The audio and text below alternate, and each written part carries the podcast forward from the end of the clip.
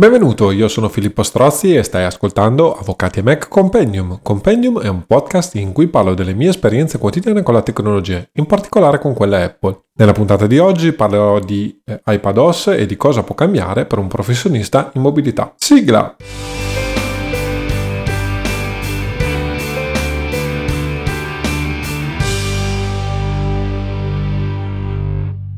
Sto registrando questa puntata agli inizi di settembre, anche se presumibilmente verrà pubblicata ai primi di ottobre. Quindi, eh, giusto per chiarirci, siamo alla beta 13.1 di iOS e quindi contemporaneamente iPadOS. Non ho ancora letto, anche perché non è ancora stato pubblicato, il, la revisione di Federico Viticci, che presumibilmente avrà fatto sicuramente degli approfondimenti maggiori rispetto ai miei, per cui in questa mia chiamiamola così, recensione o commento a iPadOS, esaminerò le funzioni che ho usato nell'ottica ovviamente del professionista che vuole lavorare con l'iPad. Giusto per fare il punto, il 10 settembre è previsto il keynote di Apple eh, dove presumibilmente verrà presentato il nuovo iPhone e eh, dove verrà mh, individuata la data di uscita dei nuovi sistemi operativi di iOS, cioè e di iPadOS. Si vocifera che invece a ottobre sia previsto un ulteriore keynote dove verranno presentati dei nuovi iPad Pro, probabilmente un nuovo iPad base e addirittura si parla di un MacBook Pro da 16 pollici. Per cui eh, non è detto che il 10 settembre eh, ci siano grossissime novità, diciamo, dal punto di vista dell'iPad. Anzi, è probabile di no. Ciò detto, però, sicuramente per metà settembre o verso la fine di settembre è presumibilmente possibile che il nuovo sistema operativo di Apple sia uscito e quindi mentre state ascoltando questa puntata avrete sotto le mani o potenzialmente avrete sotto le mani eh, il nuovo sistema operativo di Apple per l'iPad. Vediamo quindi quali sono le, le cose fondamentali da sapere e eh, soprattutto cosa eh, ritengo utile di questo nuovo sistema operativo e cosa invece no. La prima cosa interessante che eh, diciamo può diventare utile per il professionista è sicuramente i miglioramenti che Apple ha apportato con iPadOS al multitasking. In particolare la possibilità di avere eh, più finestre della stessa applicazione una di fianco all'altra. Il sistema esisteva già, eh, già con iOS 11 e iOS 12 era possibile affiancare eh, su iPad due finestre, diciamo due eh, istanze di due applicazioni differenti. Con eh, iPadOS invece sarà possibile affiancare due istanze della medesima applicazione. Eh, gli esempi che sono stati fatti nel keynote di presentazione sono eh, su mail avere da una parte le mail ricevute eh, e inviate dall'altra eh, poter scrivere una nuova email. Sicuramente tante applicazioni potranno usufruire di questa nuova funzionalità, oltre al, al, discorso della doppia finestra, diciamo, de, dello stesso programma, è stato creato un sistema di gestione delle finestre a questo punto e quindi è possibile avere la finestra in un'applicazione associata a, a, un, a, uno schermata, chiamiamola così, ma anche avere la stessa applicazione associata a un'altra schermata eh, di iPad. Questo è molto utile perché eh, casomai eh, si possono creare delle combinazioni, diciamo, di applicazioni. Quindi, per esempio, sto scrivendo un documento, lo scrivo con AirWriter e a fianco c'è la mappa mentale, la struttura del documento ma eh, contemporaneamente voglio registrare una puntata di podcast con eh, iPad, posso farlo eh, utilizzando casomai un'applicazione per registrare eh, l'audio e, e, contemporaneamente un'altra mappa mentale legata a, uh, al podcast. Eh, giusto per fare uno dei milioni di esempi possibili. Io spesso e volentieri utilizzo eh, varie finestre di file eh, agganciate per esempio o alle, alle, foto o ad altre finestre per gestire ovviamente i documenti. Addirittura è possibile spostare da una finestra, da una, da una cartella all'altra di file i documenti affiancando due finestre di file. Quindi vedete il, come diventa molto più semplice gestire tutta una serie di operazioni che prima diventavano relativamente complicate. Il sistema quindi eh, crea sicuramente dei vantaggi, ma, ma eh, devo dire la verità, non mi ci trovo eh, molto bene a lavorarci sopra. eh, il sistema sì di avere più finestre su iOS o iPadOS è sicuramente un grosso vantaggio ed era qualcosa che eh, una volta che ci si è abituati mh, difficilmente si riesce a tornare indietro, devo dire la verità. Ciò detto però la gestione attuale che ha implementato Apple delle, delle finestre è un po' complessa e eh, non credo sarà per tutti. Mi spiego. Innanzitutto per accedere eh, alla, alla, gestione di queste finestre di una, di una, singola applicazione bisogna fare uno sforzo in più, eh, nel senso che bisogna comunque tenere schiacciato sulla, uh, sulla, sull'applicazione, sull'icona dell'applicazione, uscirà un menu contestuale, a questo punto ci sarà da scegliere mostra tutte le finestre e quindi vedete che è un doppio doppio triplo passaggio quasi, perché poi appunto si aprirà questa gestione delle finestre con tutte le finestre aperte e devo dire la verità, le anteprime di tutte queste finestre sono comode da una parte, ma non sempre si riesce a capire esattamente cosa si sta facendo in una specifica finestra. La seconda cosa è che quando si eh, diciamo uh, crea una, una, doppia istanza quindi applicazione A e applicazione B che si trascina diciamo sull'applicazione A quindi si creano le doppie finestre applicazione A e applicazione B Quasi sempre eh, nell'applicazione B eh, si aprirà contestualmente il menu per scegliere quale finestra vogliamo affiancare e questo ovviamente eh, crea ulteriori step. La cosa interessante è che si può creare addirittura una finestra nuova, quindi partire con tabula rasa e c'è un pulsante apposta, quindi questo può diventare comodo. Però devo dire la verità, è un po' macchinoso tutto questo sistema. Comodo, è sicuramente una funzione che eh, di cui non riuscirò più a fare a meno, però mm, non è ergonomicamente, chiamiamola così, così pensata bene, così veloce da fare.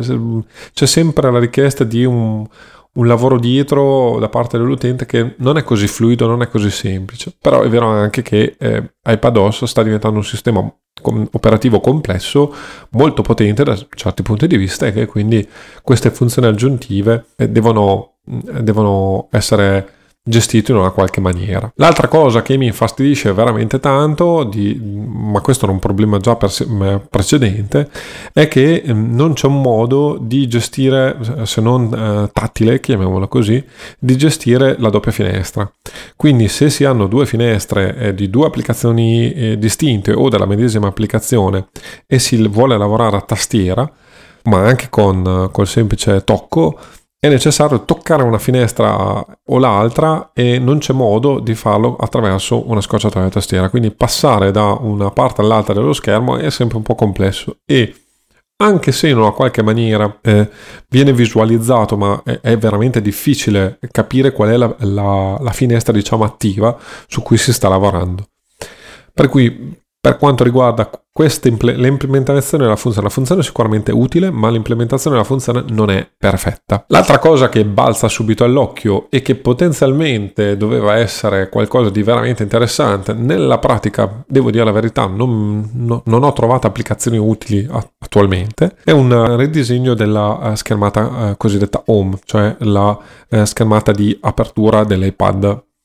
eh, è possibile infatti mettere eh, diciamo quella che eh, sono i widget direttamente eh, nella schermata home, quindi avere due widget preimpostati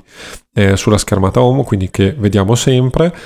Alternativamente, facendo lo swipe, cioè passa, facciamo, passando il dito da, dal basso verso l'altro, è possibile vedere tutti gli altri widget presenti nella finestra dei widget. Eh, momento giusto per spiegare cosa sono i widget. Di fatto alcune applicazioni permettono di avere eh, in una finestra a parte fino a, a, a eh, iOS 12 ehm, un accesso rapido diciamo all'applicazione con questi widget che eh, ovviamente devono essere innanzitutto sviluppati dai singoli app,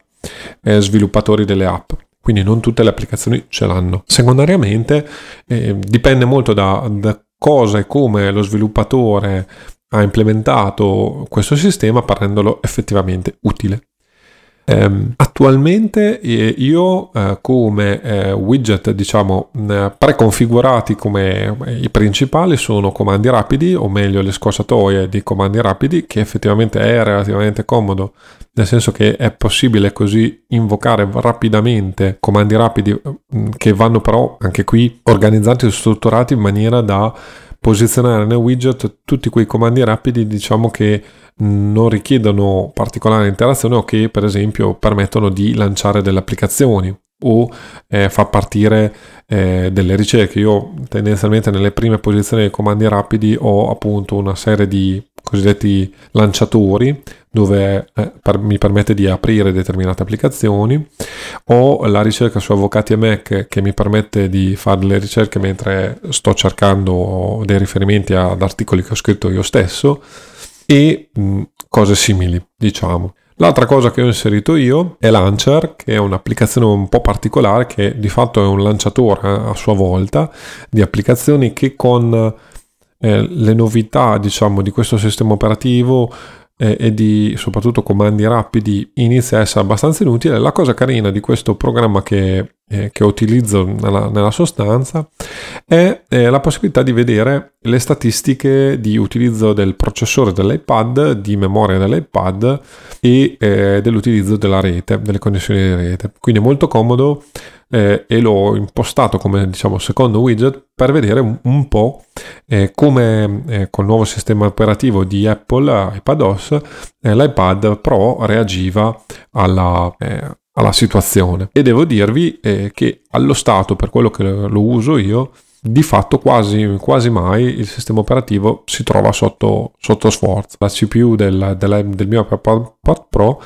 infatti non, ha, non va quasi mai sopra il 20-30% di utilizzo e, e, quindi devo dire la verità il nuovo sistema operativo almeno dal punto di vista di, degli iPad Pro sicuramente non sfrutta al massimo le potenzialità di, questa, uh, di questo hardware. Ciò detto, uh, diciamo comunque la nuova impostazione della schermata home non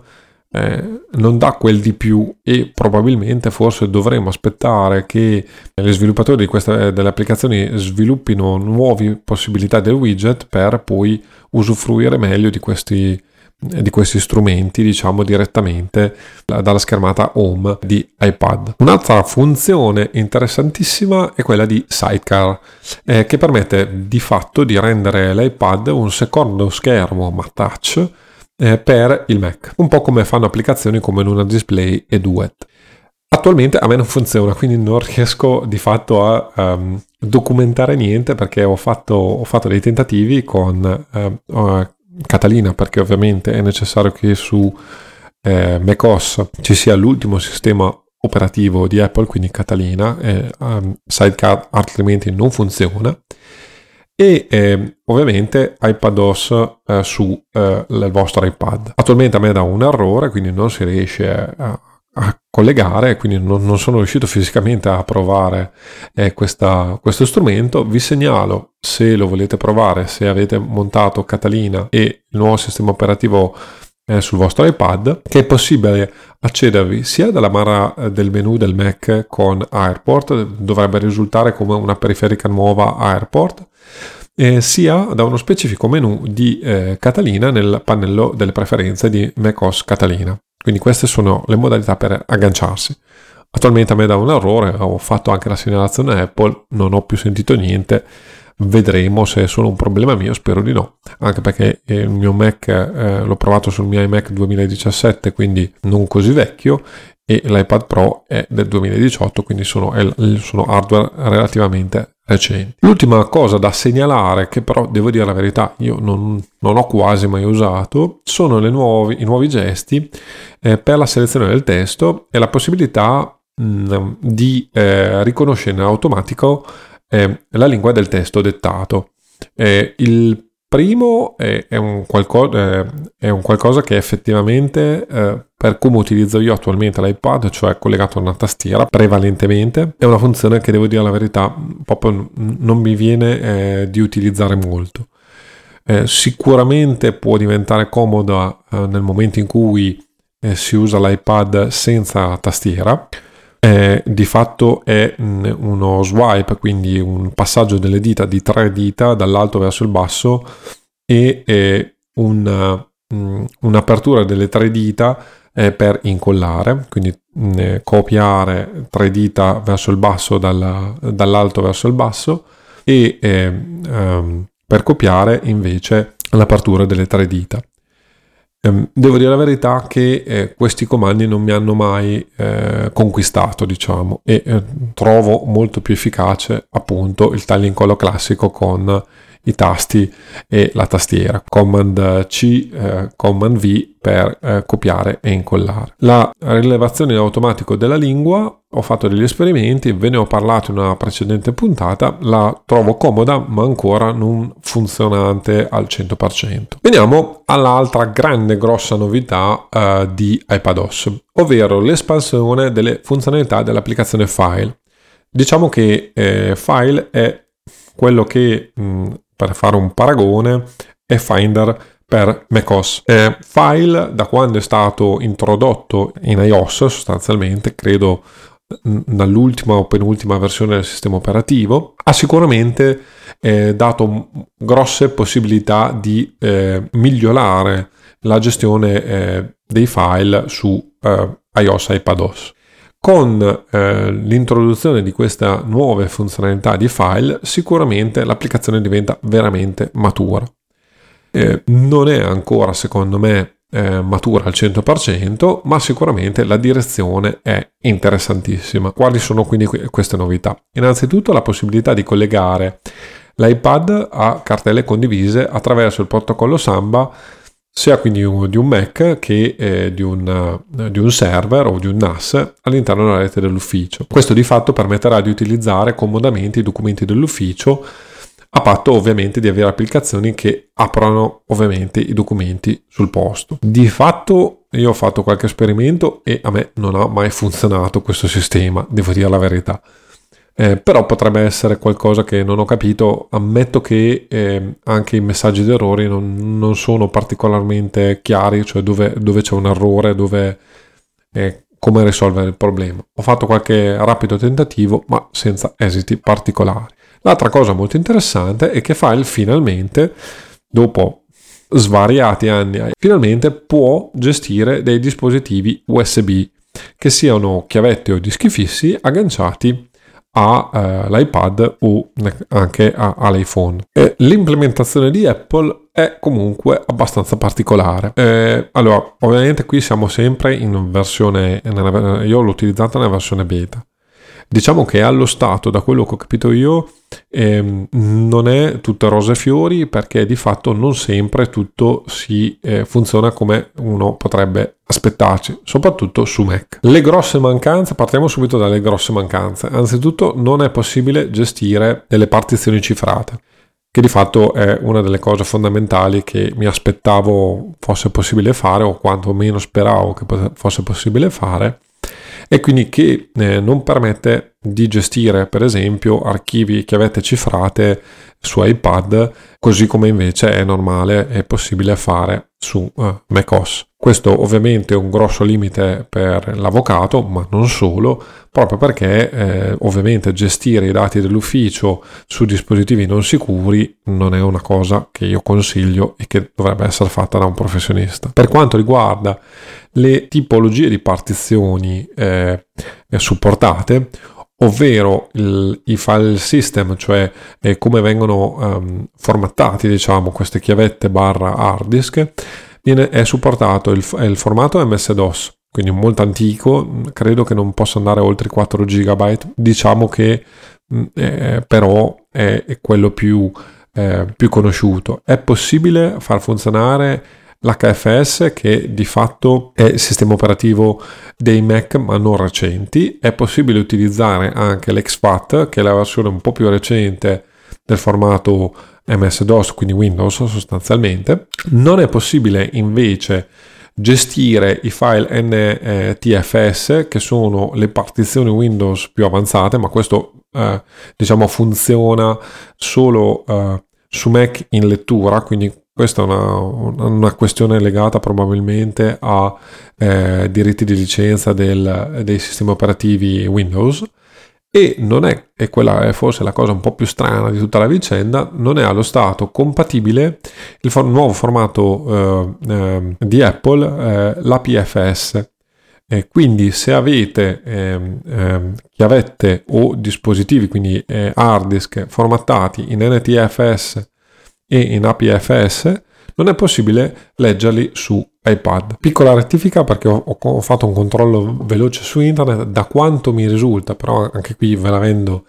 eh, con dei dubitativi perché siamo ancora nella beta eh, e comunque ho dovuto spolciare un po' su internet, i link sono nelle note sempre dell'episodio. Il, il file system di Apple è leggibile, cioè quindi l'APFS sembrerebbe essere leggibile, non è leggibile però l'APFS cifrato, così come appunto l'HFS che è l'altro eh, file system di, eh, tipico di Apple, non è eh, leggibile nella, nella sua versione cifrata. L'altra cosa interessantissima ehm, è la possibilità sia di creare cartelle direttamente all'interno della memoria dell'iPad stesso,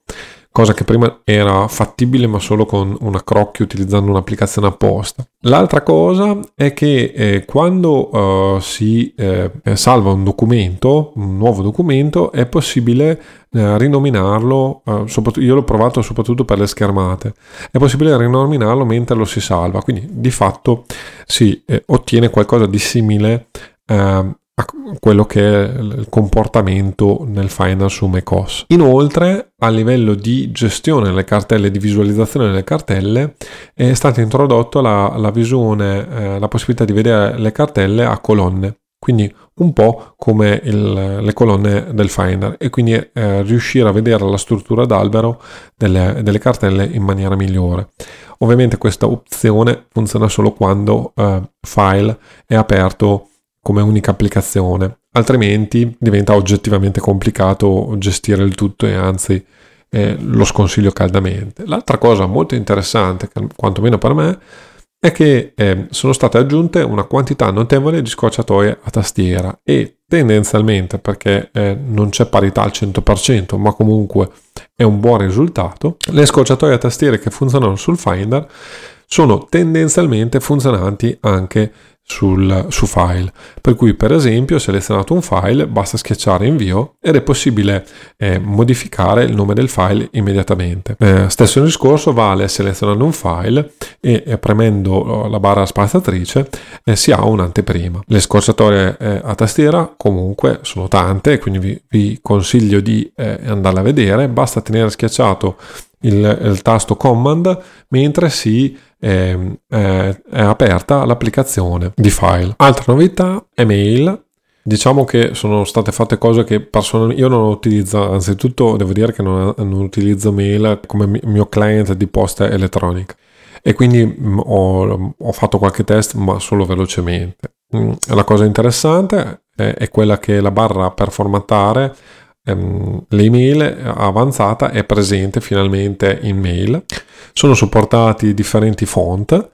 e ehm, ve ne ho già accennato è possibile avere il multitask delle finestre, quindi possibilità di scrivere una mail e contemporaneamente avere l'applicazione con le cartelle di posta aperta, ovvero fare un riferimento a un documento eh, in una finestra mentre si scrive un'altra mail. Ho fatto qualche test con la PEC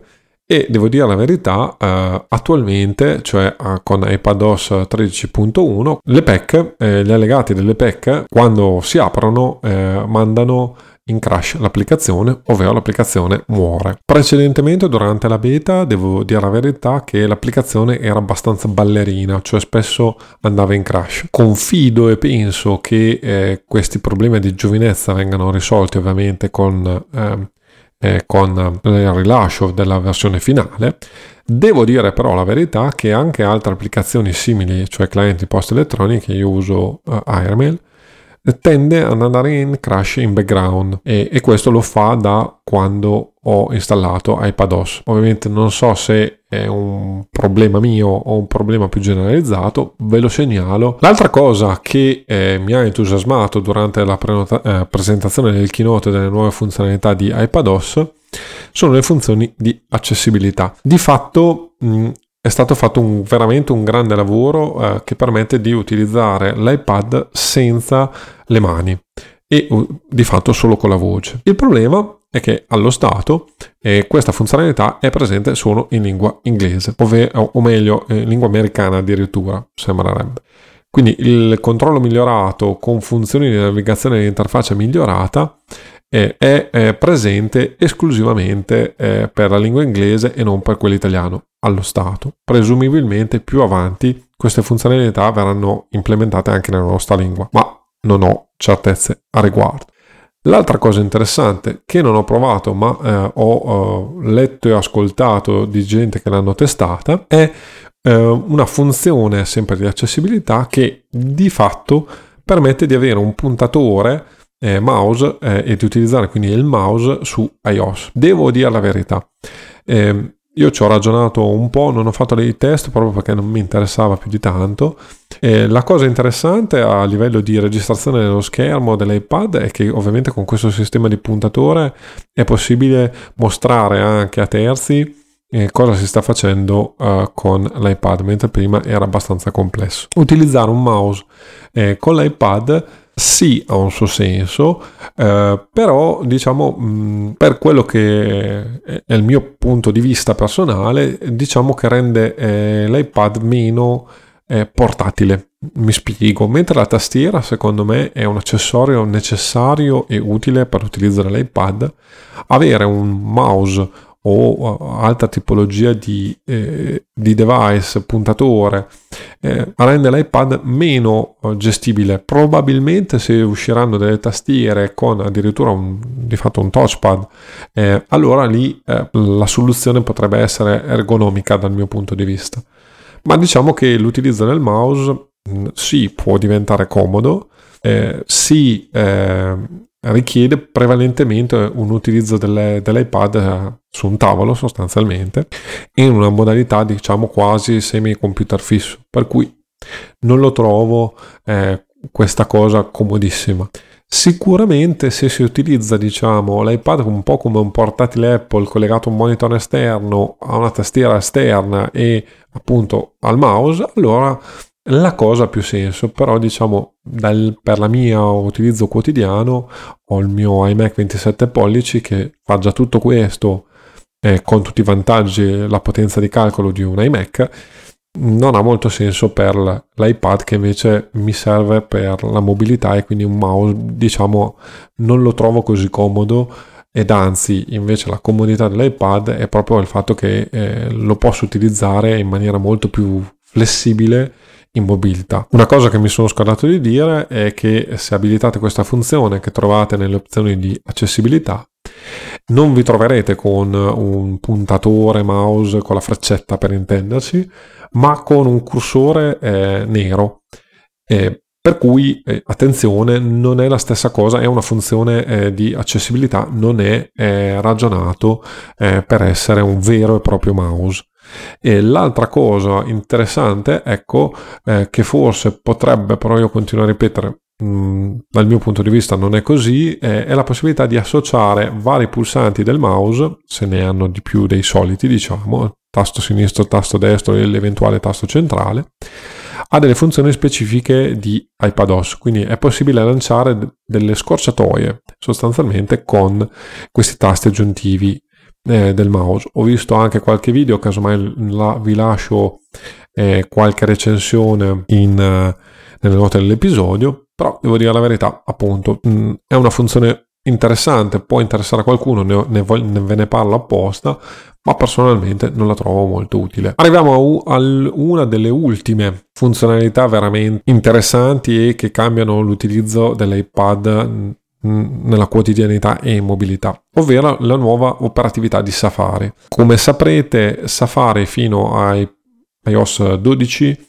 e di fatto era eh, visto da, tut- da, tutte le pagine web come un browser mobile e quindi tendenzialmente gli veniva attribuita una, un'interfaccia diversa da quella che è l'interfaccia eh, di una pagina web che viene visualizzata su un normale computer aveva anche tutta una serie di limitazioni rispetto a, al suo fratello maggiore, cioè Safari per macOS. Queste limitazioni sono state grandemente ridotte. In pratica, quando si utilizza eh, Safari su iPad, eh, l'interfaccia è quella normale di un sito web, è possibile finalmente avere eh, i download direttamente da Safari, ma soprattutto la maggior parte dei, dei siti è visualizzabile in formato, chiamiamolo così, nativo per eh, il computer direttamente in Safari. Ovviamente io visualizzo questi siti con un iPad Pro eh, 12.9, quindi con di fatto una, una, un, uno schermo eh, paragonabile a quello di un MacBook o di un MacBook Air. E quando c'è la split view, quindi la divisione in più finestre, diciamo che la cosa diventa meno utile. L'altra cosa interessante, io l'ho provato un po' con svariati siti, diciamo sia Squarespace sia i siti delle banche, per esempio, funzionano senza troppi problemi e si possono utilizzare appunto con l'iPad normalmente. Mm, per il mio utilizzo, diciamo, quotidiano di Safari su iPad, eh, su iPad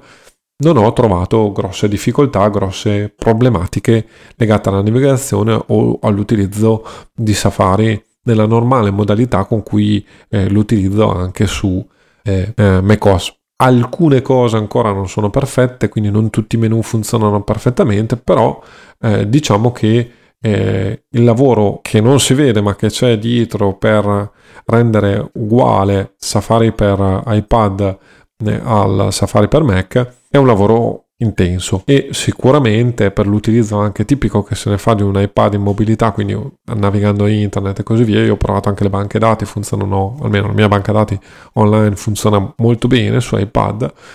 Mi sono trovato veramente veramente molto bene e eh, devo dire che questo è una marcia in più nell'utilizzabilità in modo quotidiano dell'iPad come e iPadOS come sistema operativo per chi deve lavorare sul serio. Adesso vediamo le novità che possono essere interessanti ma che direi sono relativamente eh, poco utili per un professionista. È stato fatto il nuovo design e le nuove funzionalità di promemoria. Sicuramente troppo presto per valutare, probabilmente è insufficiente comunque per l'attività di avvocato barra professionista, con molte scadenze ma sicuramente per alcuni potrebbe essere un sistema relativamente semplice per la gestione degli impegni o delle, uh, delle cose di lavoro da fare. Sono state fatte molte migliorie e, eh, e i promemoria sono, poten- sono stati potenziati soprattutto perché eh, c'è la possibilità di agganciare eh, un promemoria a un documento piuttosto che eh, ad, ad alta attività. Inoltre sono state create le, le, liste intelligenti che però non sono modificabili ma sono solo quelle previste da Apple. E nelle liste sono eh, state previste le sottoliste di incombenze quindi è possibile creare per esempio una, eh, un promemoria con fare precetto e poi dopo sotto eh, l'attività di fare precetto tutte le singole scomporre tutte le singole attività del precetto quindi la notifica la predisposizione dell'atto eh, ritirare i documenti in posta, eh, è possibile strutturare in maniera abbastanza particolareggiata la cosa. Dovrebbero essere state aumentate anche le capacità di Siri di capire i promemoria dettati e eh, la possibilità di creare delle personalizzazioni grafiche delle, delle liste, quindi 12 colori e 60 simboli per quindi creare una struttura anche un po' più avanzata rispetto a quella, al sistema di promemoria che devo dire la verità io ho sempre utilizzato prevalentemente in, in ambito casereccio per gestire le liste delle spese eh, nei vari supermercati con mia moglie. Non ho mai fatto nulla di più eh, in questo senso. La cosa che vi segnalo tuttavia è che se volete provare i promemoria, eh, i nuovi promemoria, motivo per cui io non li ho provati, è necessario eh, che tutti i dispositivi passino al nuovo formato dei promemoria. Quindi è possibile che eh, se avete dei dispositivi vecchi i nuovi promemoria non funzionino e appunto proprio per, per quanto mi riguarda io non l'ho fatto uh, proprio per questo motivo perché non volevo perdere la compatibilità con i eh, miei vecchi sistemi operativi che funzionano e eh, diciamo per l'utilizzo che faccio io di propria memoria le novità non, non mi sono di particolare interesse. Ci sono anche tante novità per comandi rapidi che eh, è finalmente integrato in iOS ed in iPadOS sono state previste delle nuove automazioni, cioè la possibilità di attivare con un comando di base eh, in base all'ora, al luogo, al collegamento a una determinata rete wifi e a tante altre cose, eh, determinate scocciatoie eh, o uh, comando rapido. Non ne parlo eh, in maniera approfondita perché eh, uscirà eh, eh a settembre presumibilmente la nuova guida di David Spark su eh, comandi rapidi o in inglese shortcut. eh, mi eh, riservo di approfondire eh, e di eh, vedere un po' quali sono le novità e eventualmente fare una puntata specifica sull'argomento dopo anche avere un po' eh, visto come eh, Devil Spark ha trattato l'argomento. L'altra cosa interessante è, è, che l'interfaccia è stata semplificata da un certo punto di vista ehm, per rendere comandi rapidi um, gestibile da tutti. Ho fatto qualche esperimento, i miei precedenti comandi rapidi funzionano perfettamente mi sono divertito perché sono nella beta a fare eh, vari test sui nuovi comandi rapidi che possono essere donati, chiamiamoli così, dalle applicazioni, in particolare Secure Shellfish e mm, sicuramente appena uscirà il nuovo sistema operativo e appena anch'io avrò formalizzato le, le cose ve ne eh, parlerò in maniera più approfondita. Un'altra funzione eh, degna di nota eh, soprattutto per, per un professionista sono, è la funzione tempo di utilizzo che è stata introdotta con iOS 12 ma che eh, in iOS 12 era relativamente limitata e tuttora non è particolarmente performante dal mio punto di vista. Sicuramente si sta dirigendo in una direzione utile per il professionista. Innanzitutto c'è la possibilità eh, tempo di utilizzo di, di fatto fa vedere eh, come è stato utilizzato il dispositivo i dispositivi perché poi è possibile sincronizzare eh, i dati presenti su iPhone, iPad e da macOS Catalina anche eh, il Mac. È possibile quindi eh, vedere come si è utilizzato il proprio dispositivo, quanto tempo si è passato con quale applicazione. La cosa che trovavo ridicola era il fatto che praticamente non era possibile in iOS 12 vedere più indietro di una settimana o dieci giorni e quindi di fatto non era possibile valutare e confrontare i periodi eh, di lavoro. Inoltre è stata inserita la possibilità, eh, quindi con iPadOS questo è possibile, quindi si può andare indietro nel tempo sostanzialmente, è possibile eh, creare categorie eh, personalizzate finalmente di singole app o specifici siti internet, per esempio, quindi eh, dire che un sito internet eh, lo possiamo sempre eh, visualizzare, ma Facebook piuttosto che YouTube non è possibile visualizzarlo se non si supera per esempio un determinato periodo di tempo. E come vi dicevo, c'è la compatibilità uh, ora con macOS Catalina, quindi uh, tutti i dati vengono unificati, ovviamente attivando la funzione due fattori, l'autenticazione a due fattori di, eh, delle vostre Apple ID. Per un professionista questo non è sufficiente, ve lo dico già, però sicuramente sicuramente eh, spero che eh, queste nuove funzionalità progressivamente vengano ampliate da una parte e dall'altra vengono, eh, sia permesso agli sviluppatori terzi di accedere con ovviamente l'autorizzazione dell'utente perché applicazioni per esempio come timing eh, potrebbero avvantaggiarsene notevolmente. Attualmente non è possibile e infatti io utilizzo prevalentemente per il lavoro il Mac per avere il tracciamento e quindi eh, anche collegare eh, l'attività che svolgo sulle singole posizioni utilizzando timing appunto timing 2 quando lavoro su iPad eh, cerco di o segnarmi il periodo lavorato e, e poi segnarlo su timing e se vi interessa, tra l'altro, um, una novità recente di timing, forse, di cui forse ho parlato anche nel, in una scorsa puntata del podcast è la possibilità di eh, utilizzare un'interfaccia web per segnare l'attività svolta, non per eh, accedere e per tracciare invece il tempo in senso tecnico sul, sull'iPad. L'ultima funzione di iPadOS degna di nota dal mio punto di vista è la modalità eh, basso utilizzo dei dati. Questa modalità l'ho provata velocemente e devo dire la verità non ho fatto dei test eh, particolarmente ehm, eh, specifici Diciamo che eh, utilizzando l'iPad con, collegato eh, al, all'iPhone per il traffico dati eh, si abilita in automatico la modalità appunto a basso utilizzo di dati che permette di fatto eh, di ridurre il traffico internet quando eh, appunto eh, l'iPad è collegato a un iPhone in modalità hotspot. il funzionamento, cioè quanto ci sia di effettivo risparmio, devo dirvi la verità, non ve lo so quantificare, sicuramente è una di quelle funzioni che se presenti e soprattutto eh, nella modalità con cui funzionano, cioè eh, in automatico, in modo trasparente, senza necessità che l'utente faccia qualcosa, sono sicuramente utili e eh, ovviamente mm, ben accette perché eh, ovviamente traffico dati eh, può diventare costoso o comunque i piani tariffari dati eh, possono essere sforati e quindi spesso e volentieri soprattutto con determinati servizi Apple come quello delle foto e l'iPad può diventare un, un, sistema per bruciare ve- velocemente il proprio traffico dati eh, eh, abituale del, del, telefono. Bene, con questo la puntata si conclude. Sicuramente iPadOS è l'aggiornamento della maturità, di cambio di passo in quanto finalmente Apple ha dato atto che l'iPad non è la stessa cosa dell'iPhone e di fatto ha svincolato l'iPad da iOS e ha creato un sistema operativo specifico per iPad, quindi iPadOS. Il futuro oggi è troppo presto per dirlo se incerto o meno. Eh, sicuramente eh, se anche l'anno prossimo verrà aggiornato iPadOS con nuove funzionalità specifiche per l'iPad,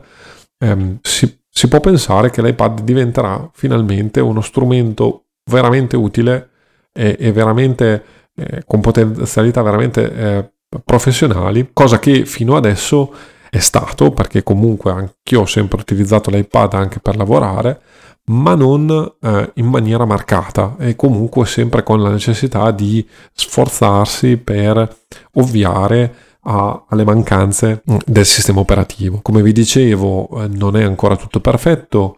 Eh, sicuramente una delle mancanze più grosse è la gestione delle partizioni cifrate, eh, che invece eh, sarebbe veramente utile per i professionisti. Anche l'interfaccia eh, a finestre attuale di iPadOS non è perfetta, anche se sicuramente è un, grosso vantaggio e una grossa utilità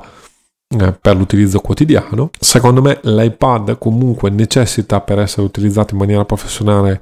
di essere abbinato a un qualche tipologia di tastiera e eh, queste novità sono veramente interessanti e soprattutto eh, permetteranno a tanti professionisti, soprattutto nell'ambito della scrittura e nella gestione documentale, di eh, utilizzare l'iPad come eh, normale strumento di lavoro. Su altri fronti, l'ho già detto, è, è ovvio che il grosso limite dell'iPad attuale sono i software professionali, o meglio la presenza o assenza di software eh, professionali per determinate categorie. Sicuramente con eh, i software che diciamo che hanno un sistema web e quindi possono essere utilizzati con, eh, con il browser, eh, si hanno dei vantaggi perché appunto Safari finalmente ha acquistato